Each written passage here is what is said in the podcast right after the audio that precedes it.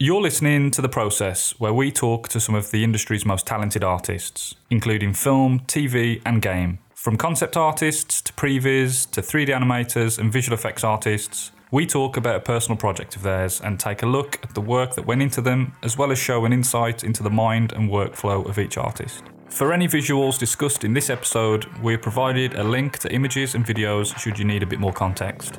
Or you can watch the video podcast on YouTube at Big Two Studios.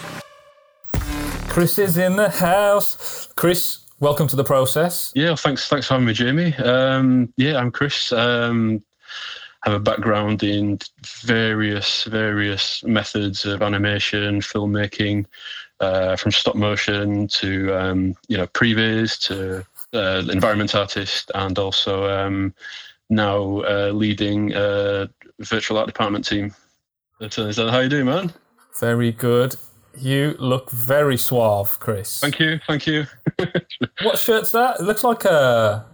Uh, it's got like little laurels on, like little. Uh, oh, nice! It's like I'm, I am an Academy Award. You know, it's like it's good. Brilliant, man.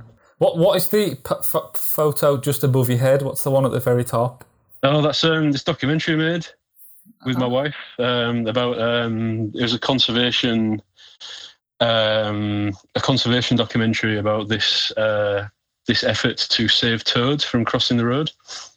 Ah. Uh, so people, so toads, um, they always migrate back to the same pond that they were born in. So they'll go miles away and then they'll all come back to this one pond that they were born in. Uh, but there was this really busy A road in the way towards, um, you know, towards the town, and they all cross this road uh, and there was just you know just thousands of deaths. We were talking like thousands and thousands of toads, like you know proper oh. migration.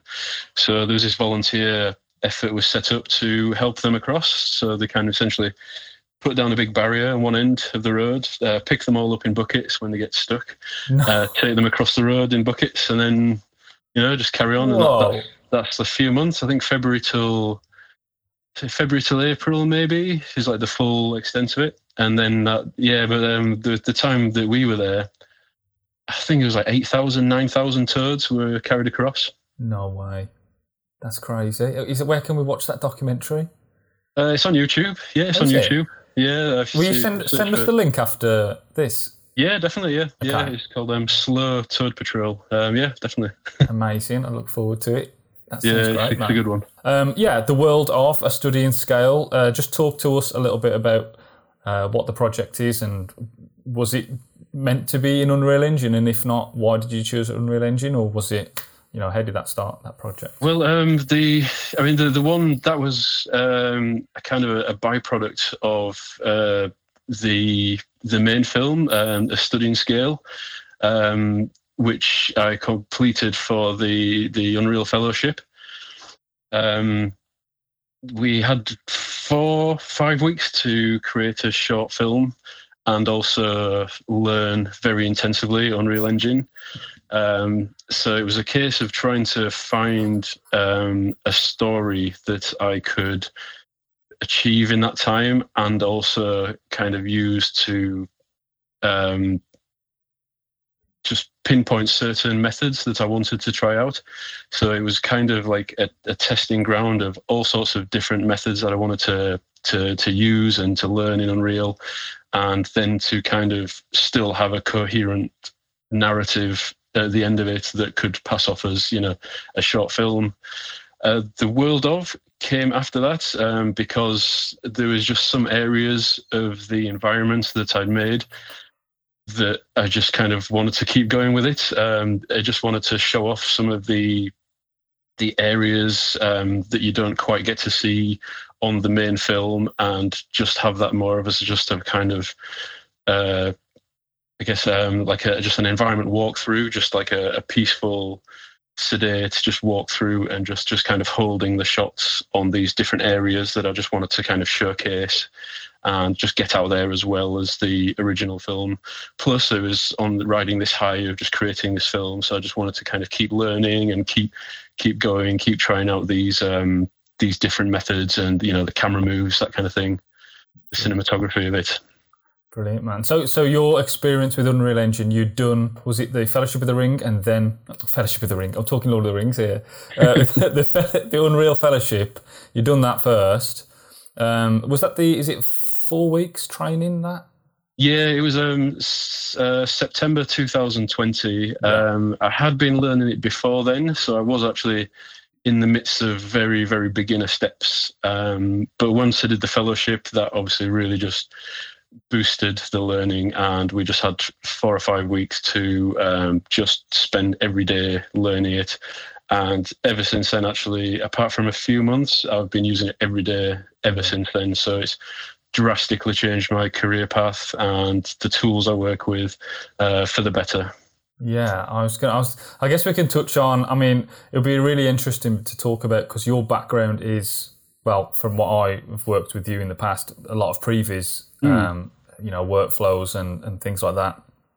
I'm presuming now you don't, you wouldn't go back to anything else than other than Unreal Engine.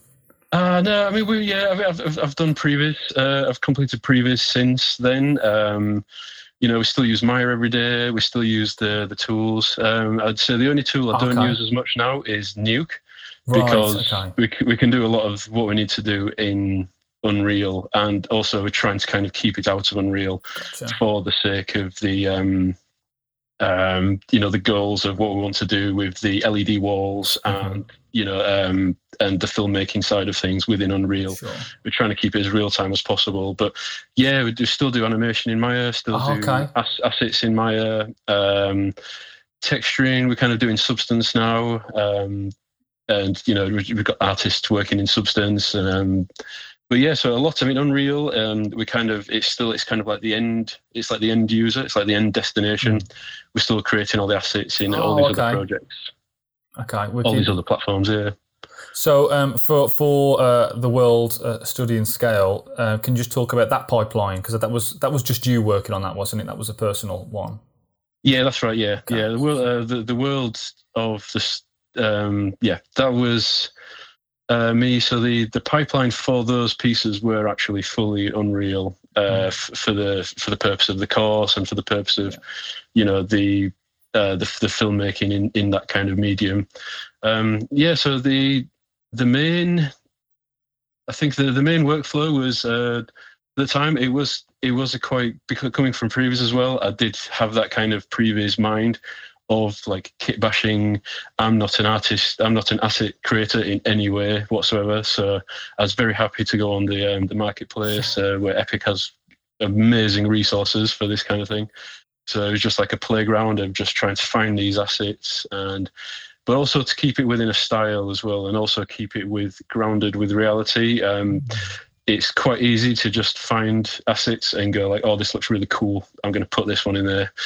I was really trying to think uh, because I've done environment work before as well. Uh, you've really got to try and think of things in a realistic manner. Like, do these rocks physically? You know, would this? If I imagine this place, would this place have these type of rocks? Mm. What would the terrain look like? What would be at the bottom of hills? You know, are rocks falling down? Is anything gathering? You know, so you're thinking about mm. sediment. You're thinking about gravity. You're thinking about every kind of realistic notion of nature that you possibly can do for the assets you have and then kind of choose from those another another really good tool i used was um, so along with bringing in ready-made assets was to actually uh, dug into um, learning um, the materials in unreal and how to make blend blended materials where you can literally create a, a stack of different uh, materials that you can literally just paint in onto oh, the yes, ground. I've seen that, yeah. And yeah, that that was brilliant because what that gave that just really helps with uh, the connection of these assets into the uh, landscape because you could have um, say if there's a big boulder there would not be any grass right around the boulder so it could just paint in some mud it can paint into some puddles and you can really just kind of do all of this on the fly you can move the assets paint a bit more of this, you know, these materials mm. in on the on the ground, and then as well just erase them as well if they don't yeah. fit. So you could paint leaves in, just say, oh, these these look don't quite fit here, so I'm just going to get rid of these. I'm going to paint some more in. Yeah. So say that was a really really good um, way and quite quick to learn as well. A really quick way to learn something that really just uh, pushes that realism and you know the, that natural feel to it. Yeah. And and so I guess you have to do a lot of um, a lot of reference images just to like look at what is realistic and what, what how things would be in, in, in the world for like, for like references when creating those, yeah. especially when you're like so close up to certain things on the ground. You know, like you say, are there going to be rocks there? Will there be smaller rocks? Is it is there more mud? Is it wet mud? Yeah, you know, absolutely. Sort of yeah, thing. you've got to you've got to kind of pick the biome. You know, you've got to pick your environment. Uh, where it's just kind of like pick a place in the world that you think would suit best, and then kind of go from there. So, like, um, you know, South American rainforests, where uh, I was looking at lots of. Um, I bet you're an um, expert now, Chris, on uh, ex- those type of rainforests. Yeah, yeah, yeah. So yeah, so I really wanted to pick up um, a kind of area that was, well, a lot of it as well was actually trying to cover the space. So, you know, with um, you know, with that kind of previs mind and that filmmaking mind, I want to kind of still create a contained area that I didn't have to worry about what's happening like five miles away, yes, or worrying about big, you know, vistas, that kind of thing. So I knew I wanted to kind of keep it contained, and obviously rainforest is a great thing, you know, a great example for that. But as well, like with Unreal, you know, with the real time, I really wanted to play with um, you know, the first time having real time reflections and mm. real time light balance and this kind of thing. So I really wanted to play with the light, how the light plays with the the ground, this kind of thing, and create that contrast as well. And I was trying to use the reflections of the the puddles of mm. any kind of water elements or you know highlights to kind of punch that contrast in to what could be quite a low contrast environment if it is just um, just you know just trees yeah.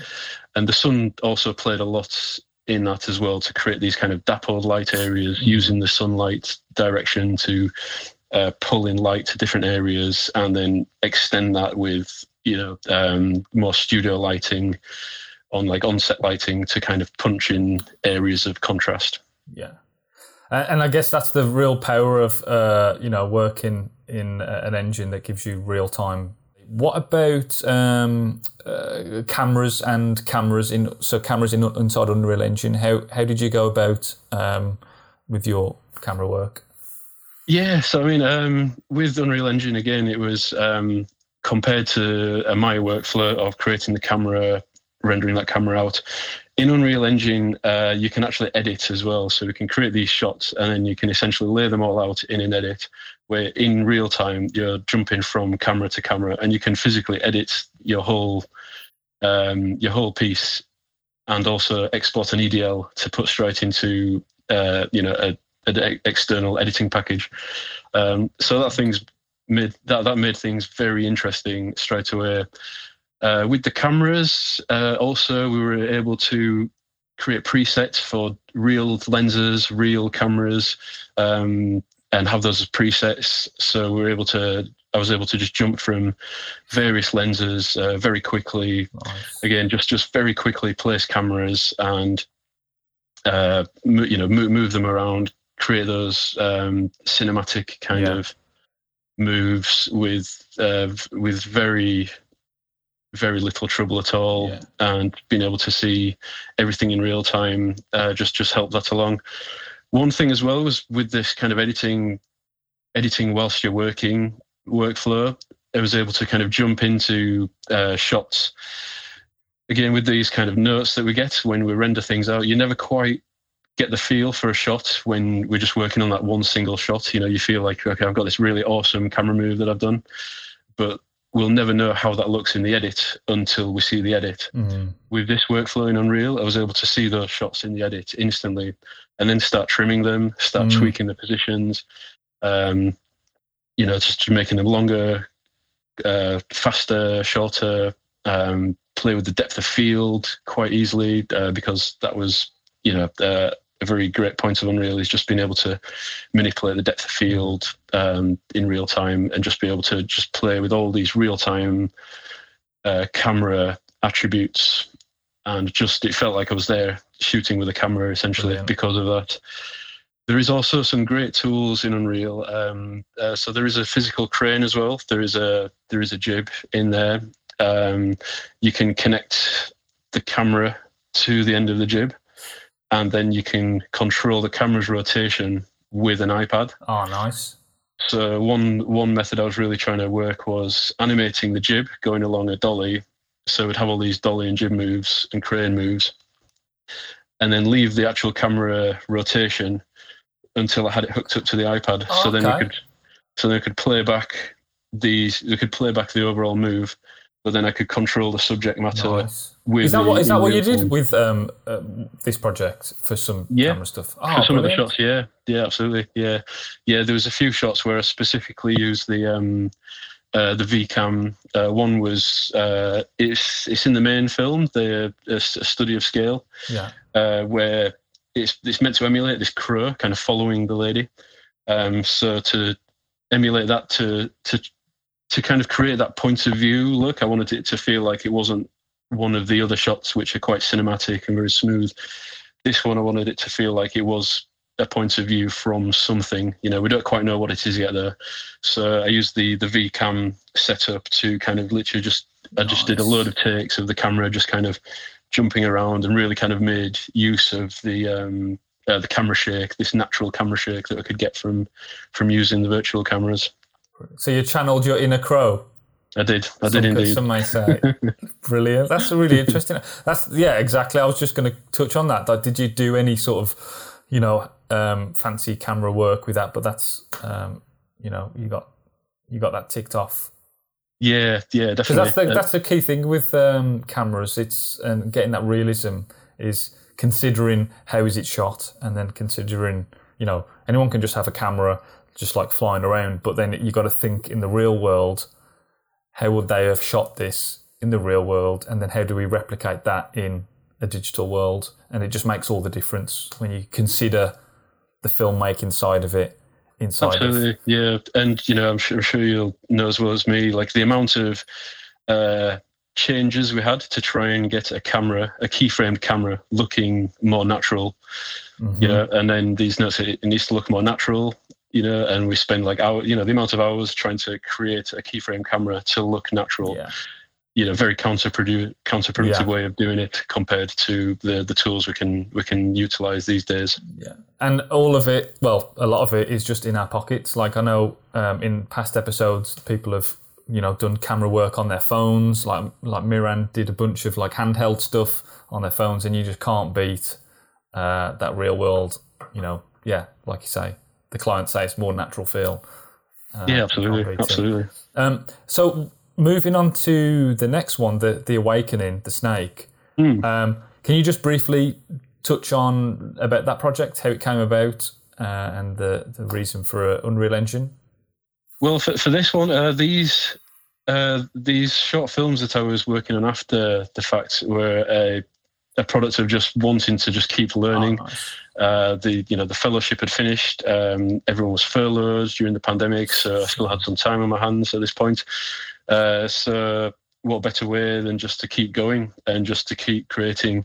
I had the idea just to um, whilst I had this free time was just to try and essentially create some short films under a minute. I called them 50 second films. Yes. And this was just a quick, these were just quick studies uh, with just a very simple narrative. Uh, just to create achievable projects which I could get an, you know a tangible output from relatively quickly, and I feel like these ones were a bit more um, these were a bit more speed projects. So there was a bit more of a previs film, like what could a, a previs feel to it? So essentially, what could I achieve in a couple of weeks? So I essentially gave myself two weeks to to you know hit the deadline for these projects. And the idea was, what can I just accomplish in the, in this time? And I found a great um, a great way of achieving this was to find one good asset and just to kind of work around that. So for this one, um, I saw the snake on the marketplace, and I was just like, you know, I've got to have that. That just like a Nice. really cool snake. And again, I kind of chose the biome, which was like a sort of south, like a, a southwest America, like um, you know, like a kind of, like a Texas or um, you know, like a rocky tundra desert kind of feel to it. Yeah. And from there, it was just creating this simple narrative, and just again, just just learning how to just yeah, learning the cameras, trying to get a feel for the filmmaking inside of Unreal at this kind of pace as well, because it's just such quick pace. Um, and yeah, and this, and yeah, so just experimenting with assets again and experimenting with uh, materials and shaders and lighting, and just trying to just trying to learn it and just trying to get used to working this way. So yeah, two weeks from start to finish. And did you storyboard it, or did you just what was the workflow on that type of project with a character in, involved rather than just shots of stuff? Yeah. You know? Well, the first, I mean, the first film, The Study in Scale, I'd say that's the main one. This was storyboarded from start to finish. Um, I had a definite idea about this one. Um, the study in scale was an actual i don't know if you can quite notice it but um, we go from the ladybird to the leviathan at the end yeah. And in the middle, we kind of the idea was we kind of go from the ladybird to the crow to the the female character, and then again at, at the end to the leviathan. We yeah. just kind of this increase in scale. That was storyboarded. That was um, very well thought out in that time. Uh, the the secondary projects that came after that uh, didn't really storyboard those ones. I was just kind of winging it for these ones, uh, but I did have the idea the, the that's the idea was to keep the narrative short because of that, and I just kind of wanted to just just channel all my energies at that point into learning Unreal. So essentially, the story for that was the snake sees a fire, the snake goes towards the fire. The end. Oh no, that's, that's uh, great, and, and I guess yeah, it's, it's, a brilliant way to, like you say, um, learn and practice skills and overcome obstacles uh, and just yeah best way to learn is to just do. Uh, and that's a great example of it. Was there any um, issues along the way that you were you encountered on on that project? And as real as it can be like you know something kept crashing or you know the snake was being an idiot what what did you uh, encounter if any yeah, no, there, there was there was there was a lot on that one. Um, one thing I think um, the the Unreal Fire out of the box doesn't look so great, and I think that's the point. I decided it was going to be more a previsy kind of look, uh, like a high quality previs, mm-hmm. because I didn't want to spend the energies trying to create hyper realistic fire in that time that I'd given myself to do this project. That was one issue. What what um, version by by did you do this in? Uh, I think that was 4.26 at this so point. I'm just wondering, in is it Niagara in five that's got like? I'm sure there's like actual assets for maybe it's because it's version five that are like actual. This was the legacy. Yeah, this this was from the legacy system. This was from the starter content using the legacy oh, okay. uh, system. So yeah, so it was essentially just what can I drag in and sure. you know, use at that point. I'd spent all my money on the snake, so. Oh, okay. How much was the snake out of interest?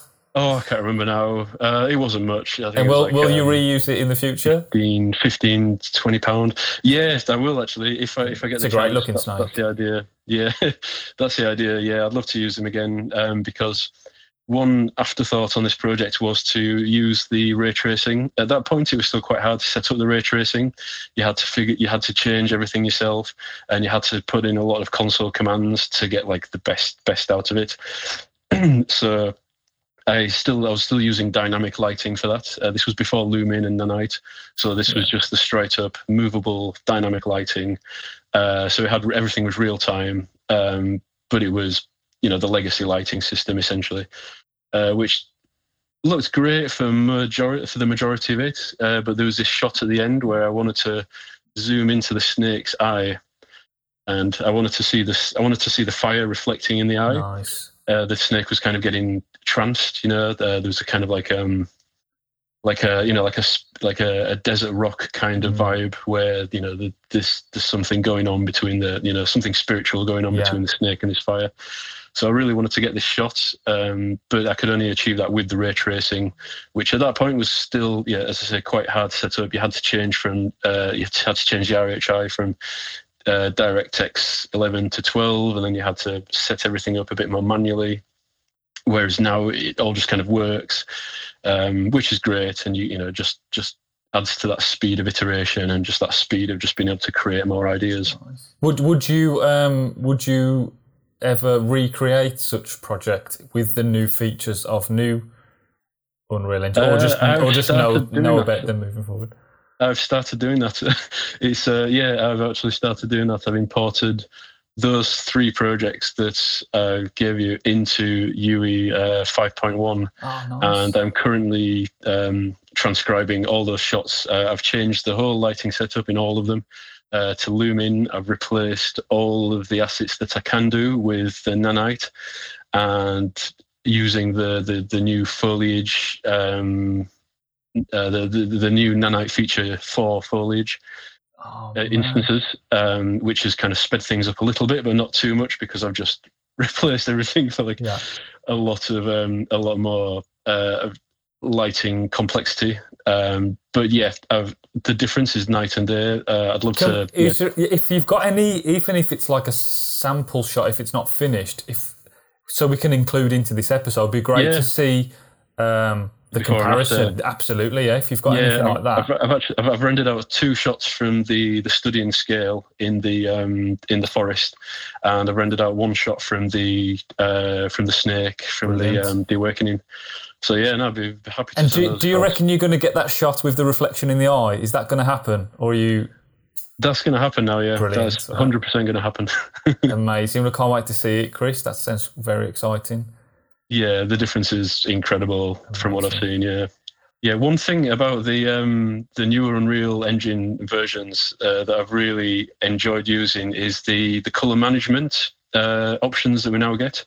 Uh, it fully incorporates the OCIO color management uh, profiles, so now we can export uh, all the film color profiles from Aces, CG, uh, Rec 709, and that's hugely helped once bringing these images into DaVinci because for these smaller projects I use DaVinci, which again free software. Mm-hmm. I try to keep my um, my home pipeline as free and updatable as possible. So using things like Blender, DaVinci, Unreal Engine.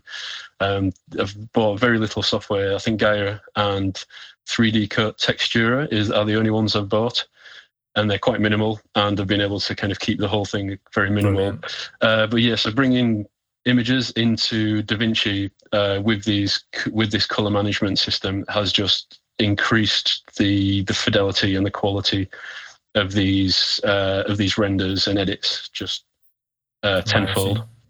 Yeah, I bet because there's the fact that you can see all you know a lot of you know how it's going to look visually with color profiles, um, you know on the fly. Yeah, and this It's uh, yeah, and this can all be displayed in engine as it's mm, as in real time as well. So you can assign these color profiles. If if you're not tied to a specific one for uh, pipeline reasons, and you're just kind of using them for like different LUTs, um, you you can just literally just flick through and just just see which one looks the best. brilliant. But I tend to stick with Rec 709, linear to Rec 709, Mm. and if you bring that into DaVinci, um, you just get such a wonderful range of color to play around with. Moving on to the, the the wolves, the Arctic Journey one. Was that a similar? So that was a fifty second piece, similar to the snake one. Um, did you buy the wolf? Was it from the marketplace? Hey, was what was the process involved in creating that story? Because was that another sort of previs type approach, similar to the snake one, or Yeah, correct. Yeah, this was this was um, this was inspired by my and my wife's trip to Alaska in um, in January a few years ago. So we went in the middle of winter to Alaska essentially, and I just really wanted to cre- recreate that in Unreal the best I could at the time. so this this this piece really had um, a focus on this kind of dimly lit, like noon, uh, dusk kind of feeling, and just the colours that you get in Alaska at that time of year, at that time of day, which is just essentially just uh, purples, pinks, just vivid blues, this kind of thing. I just wanted to try and get all that kind of lighting in there. Uh, the wolf was free. you might be able to tell if you look close enough. Um, it works great though. I mean, for a pack Yeah. of wolves running through uh, the snow, it's some really nice um, camera shots and um, good energy to them. Yeah. Just to, you know, going. Full, yeah, full- that's the thing. Yeah, the energy. I wanted to get that energy into it, just to feel that kind of intensity as if you were there with the pack, just just hammering it through the snow. Uh, one thing that sold that was the camera shake in Unreal, uh, using the camera shake nodes that you can um, assign, where you can change these. This at that point they were still built for games, uh, so it was more of a kind of triggered blueprint where Okay. if if things come, the idea is if you the character go close to something, uh, there's some kind of trigger box, so that that activates the the camera shake, and you know as a character in a game, you kind of move away from that, and the camera shake could die down, or cars or whatever. Gotcha. So you had to kind of you had to kind of like break that and just simplify it, just to try and get like a, a cinematic uh, camera shake, uh, which was really once you get the hang of it, it's it's it's quite nice. There's some nice oscillations. You can you, you can shake on the X Y, but you can also shake on the rotation as well, which doesn't quite lend itself to uh, cinematics, but it's good to have that option. Uh, the story for that one was essentially we start off with this one wolf, and then we're kind of pulling out, and we realize that there's a pack of wolves running towards you know something or other, or just you know generally some kind of a pack mentality. But the idea was just to kind of reveal that as the piece went along, and that was essentially the narrative for that. Let's just kind of reveal piece by piece that there is this big pack, and how how, how can we reveal, you know, what what can the camera do to to, to tell that story of the of the wolves being revealed. Had you used any Unreal Engine um, prior to the trip? Was you on the trip with Unreal Engine knowledge and thinking, I want to make short film? No, this this was before I knew Unreal Engine could be used for filmmaking. Um, so yeah, this was purely way before that. Yeah. But uh, I was just thinking of ideas for this this you know the latest film, and I was just like, oh, you know what? I was looking through photos, and I just really wanted to capture that mood Brilliant, man. and see see how we could do this, and just play with the instances as well.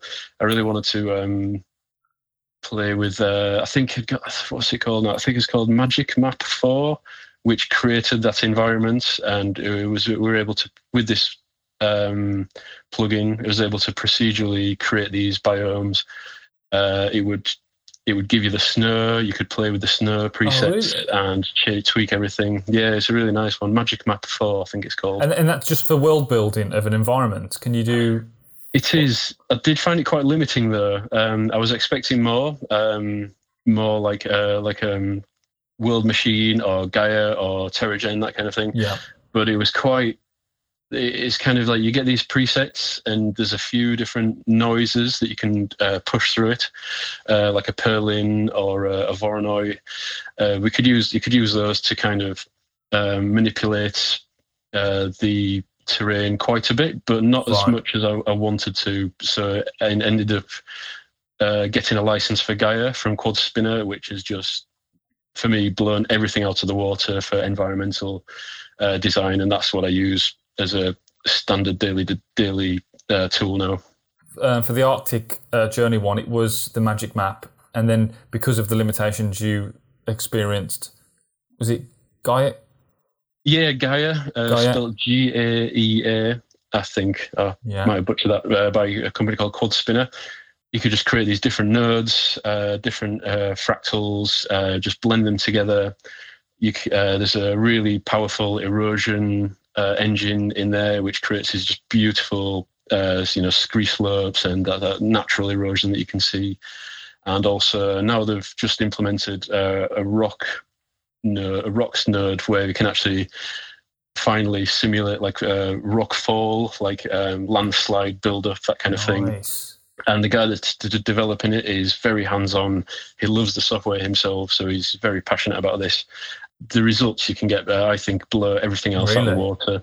This is just the the top for Amazing. en- environment con- environmental creation. Yeah. So, so your career changed to virtual art department. Um, what kind of um, projects do you guys uh, take on, and what kind of stuff? VAD can be v- different things depending on how you want it to be used. We can use VAD for essentially previs, that could still be VAD, um, tied in with the real time element of the screen share, screen share sessions and VR sessions. Uh, it can be used for environmental work. Um, it can be used for to inform lighting decisions. It can be performed for um, creating the previs, but for the shoot day as well. So being able to go through and run through uh, camera moves in in real time, and being able to practice for the for the shoot day. For the for the wall itself, for the LED wall in virtual production, it really helps because what we can do is um, we can create an environment that's going to be used on the wall, and we kind of do we start with like a block version of that, which you can then um, iterate on until until it gets to the to the quality that you see on the on the LED walls. And in between those steps are um, a lot of multi-user sessions in Unreal, where we have the key, we can have the key creatives uh, just heavily involved in this in this side of things, and also the um, production designer as well. I think this is a newer side of it where at the same time we can inform production design on how the sets are going to look. We can we can we can build out those sets for them. Essentially i think if from a previous background it would be more of a tech viz kind of. Oh, okay. A tech essentially it, essentially like a, a more a real-time evolved kind of maybe not evolved but uh, it's, it's, it's, it's a it's a real-time form of tech viz i'd say where we can inform practical set decisions as well. Uh, we can e- we can even inform uh, costume uh, because we can get the costumes in there with the lighting on the right. sets with the sets, and we can see, say, like how reflections are looking. It's like how, look dev, how, how real time look dev. In, exactly. In yeah. Yeah. Real time layout, real time look dev. Um, yeah, real time environmental work, lighting, everything um, and if not real time, we can always go away. We can we can spend a couple of days and then we can come back. We can do a new session and have a look at what's happened and again just tweak it real time. Have a look yeah. at the changes, tweak it real time. And this is more for the filmmakers and fine right. arts. This is definitely more for the filmmakers. These tools. These are the people that really get the most out of it. Uh, the directors, the DOPs, the production designers. Uh, these are the guys that can kind of come in, try out all their ideas in one session, or you know we can we can separate sessions, you yeah. know, for specific people depending, and and yeah, these are the guys that really kind of get the most out of it. Um, we've worked on shows where um, the director of photography has come up to us and just thanked us and just been like, "Wow, I couldn't have done this without you guys because Brilliant. I was able to rehearse. I was able to rehearse the entire shoot day because on the on the walls as well. There's this. It's quite quick uh, turnovers. So with these LED walls, if you do have any practical set, you're essentially only going to have that practical set there for a certain amount of time right. until there's an overnight change, and then the next day maybe um, usually we're working in days with these type of shoots as well. It's very quick turnovers.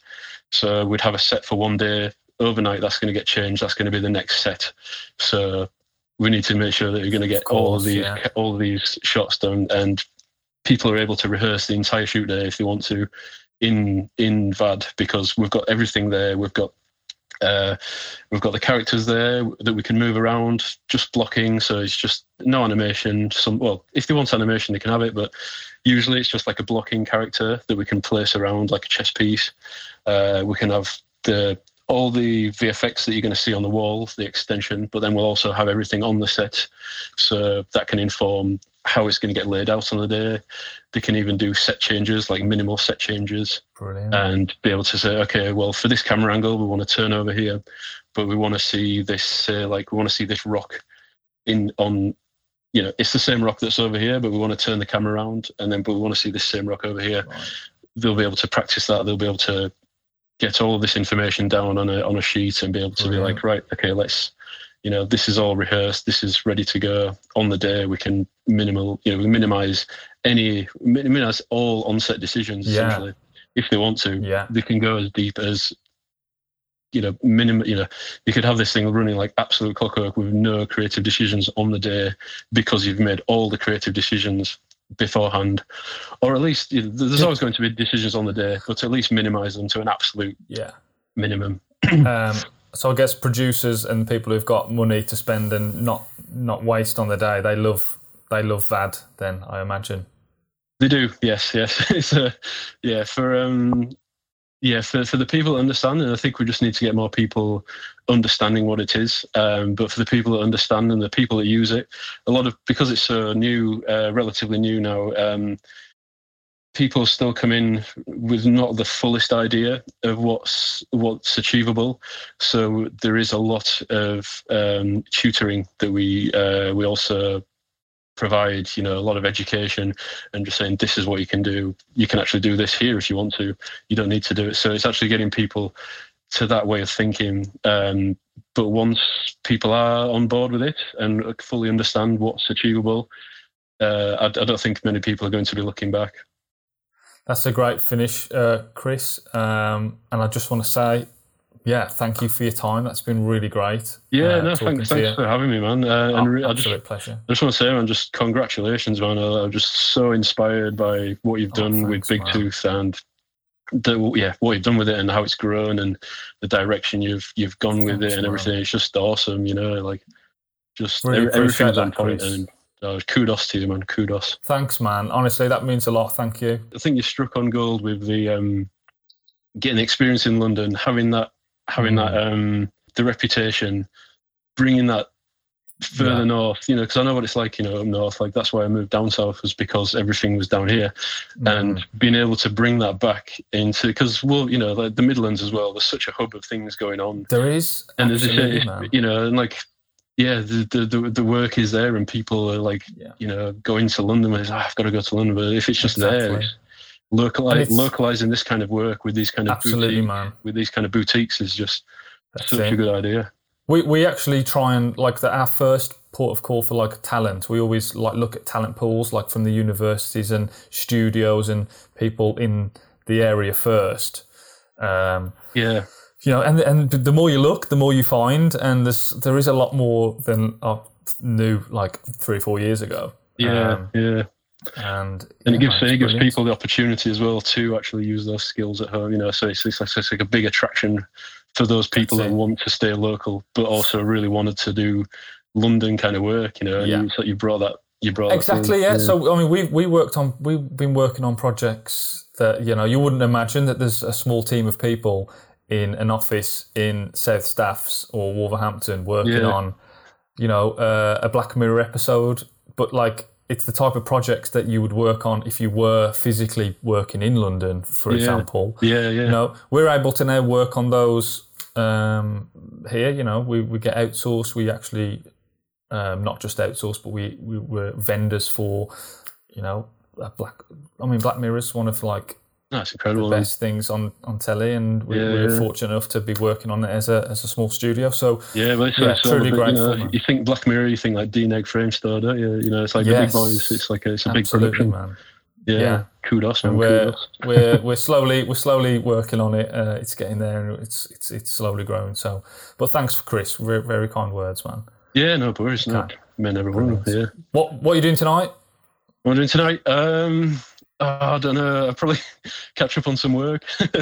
I've actually oh. been well. I'm going to keep going with the um, uh, the Unreal conversions uh, nice. because um, it's it's very addicting to just yeah. kind of, especially when you're getting these new, you know, just converting everything to nanite and just like seeing all that detail. Because what I was doing to get the highest quality from the Megascans assets was to download the high source poly asset, which was just essentially the raw scan bring that into ZBrush and then decimate it from there, and right. then and then bring that into Unreal and then have it. A manual nanite. Yeah, really. Man- manually nanite it. Yeah, but now you can do that. Yeah, because those LEDs were just too soft, you know. So um, yeah, yeah, it was really good to. Uh, but yeah, so I'm just going to carry on doing that now.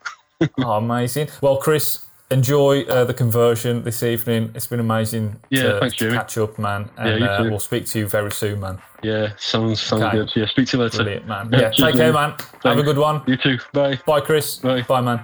If you're looking for more conversations like this and can't wait for the next episode, head over to our YouTube channel at Big Tooth Studios or follow the link in the episode description.